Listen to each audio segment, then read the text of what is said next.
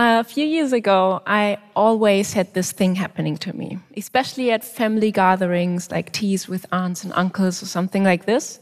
When people come up to you and they ask you, So, what are you doing? And I would have this magical one word to reply, which would make everybody happy medicine. I'm going to be a doctor. Very easy, that's it. Everybody's happy and pleased. And it could be so easy, but this effect really only lasts for 30 seconds with me, because that's then the time when one of them would ask, So, in what, what area of medicine, what specialty do you want to go into? And then I would have to strip down in all honesty and just say, Okay, so I'm fascinated with the colon. It all started with the anus, and now it's basically the whole intestinal tract. And this would be the moment when the enthusiasm trickles, and it would maybe also get like awkwardly silent in the room. And I would think this was terribly sad because I do believe our bowels are quite charming.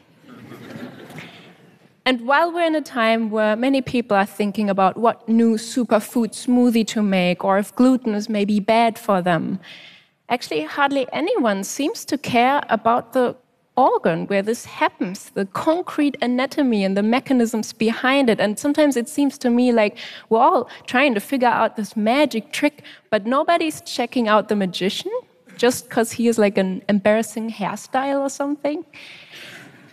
And it actually, there are reasons science disliked the gut for a long time. I have to say this. So it's complex. There's a lot of surface area, about 40 times the area of our skin. Then, in such a tight pipe, there are so many immune cells that are being trained there. We have 100 trillions of bacteria doing all sorts of things, producing little molecules. Then, there's about 20 different hormones. So, we are on a very different level than our genitals, for example. And the nervous system of our gut is so complex that when we cut out a piece, it's independent enough that when we poke it, it mumbles back at us friendly. but at least those reasons are also the reasons why it's so fascinating and important. And it took me three steps to love the gut.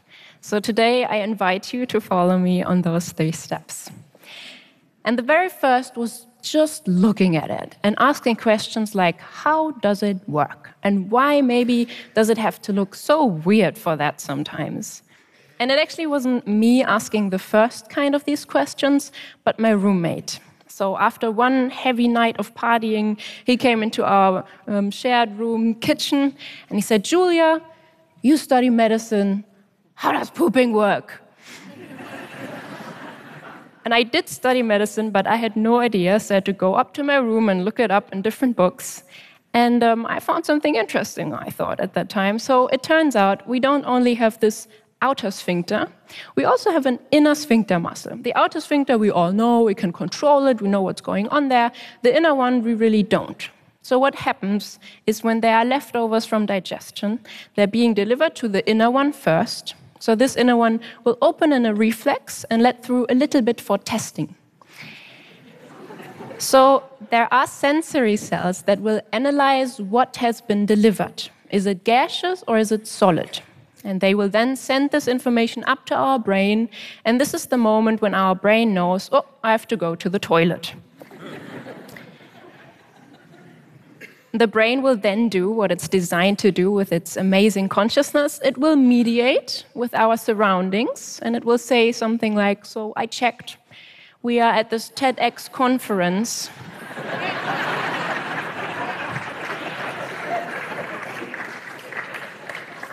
Gaseous, maybe, if you're sitting on the sides and you know you can pull it off silently but solid maybe later.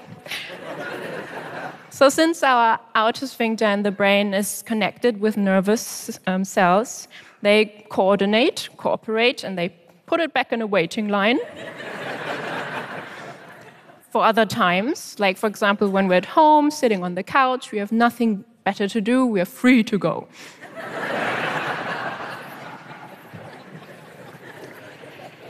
Us humans are actually one of the very few animals that do this in such an advanced and clean way. And to be honest, I had some newfound respect for that nice inner sphincter dude. You know, not connected to nerves that care too much about the outer world all the time, just caring about me for once. I thought that was nice. And um, I used to not be a great fan of public restrooms, but now I can go anywhere because I consider it more when that inner muscle puts a suggestion on my daily agenda. and also, I learned something else, which was looking closely at something I might have shied away from, maybe the weirdest part of myself, left me feeling more fearless and also appreciate myself more. And I think this happens a lot of times when you look at the gut, actually. Like this funny rumbling noises that happens when you're in a group of friends or at the office conference table going like, this is not because we're hungry. This is because our small intestine is actually a huge neat freak, and it takes the time in between digestion to clean everything up, resulting in those eight meters of gut, really seven of them being very clean and hardly smell like anything. It will, to achieve this, create a strong muscular wave that moves everything forward and that's been left over after digestion. This can sometimes create a sound, but doesn't necessarily have to always. So, what we're embarrassed of is really a sign of something keeping our insides fine and tidy. Or this weird cricket shape of our stomach, a bit Quasimodo ish.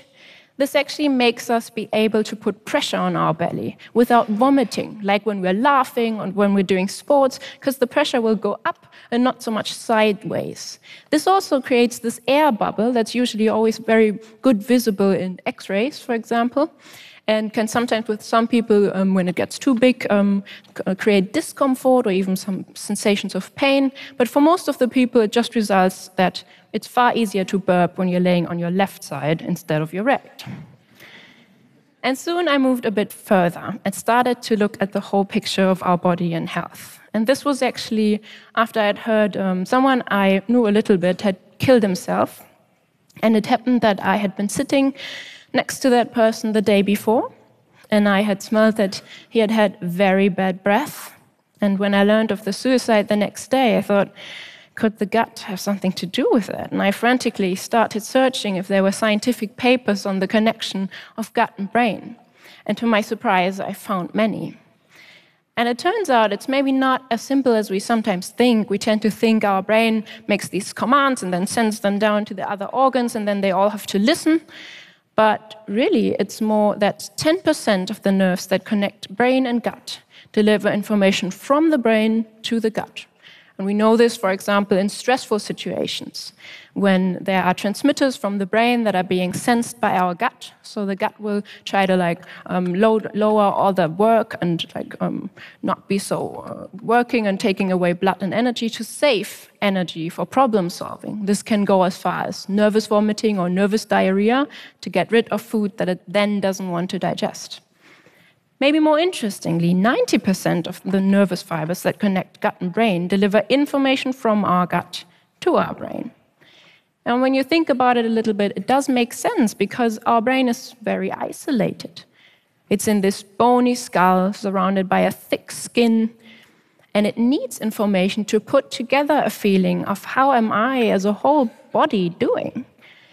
And the gut actually it's possibly the most important advisor for the brain because it's our largest sensory organ, collecting information not only on the quality of our nutrients, but really also how are so many of our immune cells doing, um, or things like the hormones in our blood that it can sense. And it can package this information and send up to the brain, and it can there not reach areas like visual cortex or word formations. Otherwise, when we digest, we would make we would see funny colors or we would make funny noises. No. But it can reach areas for things like morality, fear, or emotional processing, or areas for self awareness. So it does make sense that when our body and our brain is putting together this feeling of how am I as a whole body doing, that the gut uh, has something to um, contribute to this process. And it also makes sense that people who have conditions like irritable bowel syndrome or inflammatory bowel disease, they have a higher risk of having anxiety or depression. I think this is a good information to share because many people will think, I have this gut thing, and maybe I also have this mental health thing. And maybe, because science is not clear on that right now, it's really just that their brain is feeling sympathy with their gut. This has yet to grow in evidence until it can come to practice. But just knowing about these kinds of research that are out there at the moment helped me in my daily life. And it made me think different of my moods and not externalize so much all the time. I feel oftentimes during the day we are a brain and a screen. And we will tend to like look for answers right there, and maybe the work is stupid or our neighbor. But really, moods can also come from within. And just knowing this helped me, for example, when I sometimes wake up too early and I start to worry and wander around with my thoughts, then I think, stop. What did I eat yesterday? Did I stress myself out too much? Did I eat too late or something? And then maybe get up and make myself a tea, something light to digest. And as simple as this sounds, I think uh, it's been surprisingly good for me. Step three took me further, away from our body, and really understanding bacteria differently. The research we have today is creating a new definition of what real cleanliness is. And it's not, you know, the hygiene hypothesis. I think many maybe know this. So it states that when you have too little microbes in your environment because you clean all the time, that's not really a good thing because people get more allergies or autoimmune disease then. So I knew this hypothesis and I thought I wouldn't learn so much from looking at cleanliness in the gut. But I was wrong. So it turns out real cleanliness is not about killing off bacteria right away. Real cleanliness is a bit different. When we look at the facts, 95% of all bacteria on this planet don't harm us. They can't. They don't have the genes to do so. Many actually help us a lot. And scientists at the moment are looking into things like do some bacteria help us clean the gut? Do they help us digest? Do they make us put on weight or have a lean figure, although we're eating lots? Um, are others making us feel more courageous or even more resilient to stress? So you see, there are more questions when it comes to cleanliness. And actually, the thing is, it's about a healthy balance, I think. You can't avoid the bad all the time. This is simply not possible. There's always something bad around. So, what really the whole deal is, when you look at a clean gut, it's about having good bacteria, enough of them, and then some bad. Our immune system needs the bad too, so it knows what it's looking out for. So I started having this different perspective on cleanliness. And a few weeks later, I held a talk at my university, and I made a mistake by a thousand. And I went home and I realized it in that moment. I was like, oh, I made a mistake by a thousand. Oh God, that's so much, and that's so embarrassing. And I started thinking about this. I was, ugh. And after a while, I thought, okay, I made this one mistake, but then I also told so many like good and right and helpful things. So I think it's it's okay. You know, it's a clean thing. And then I was like, oh wait. Uh, maybe I took my perspective on cleanliness further, and it's my theory at the moment. Maybe we all do. Take it a bit further than just cleaning our living room, where we, we make it to sort of like a life hygiene. And knowing that this is uh, about fostering the good just as much as trying to shelter yourself from the bad had a very calming effect on me. So, in that sense, I hope today I told you mostly good and helpful things and thank you for your time for listening to me.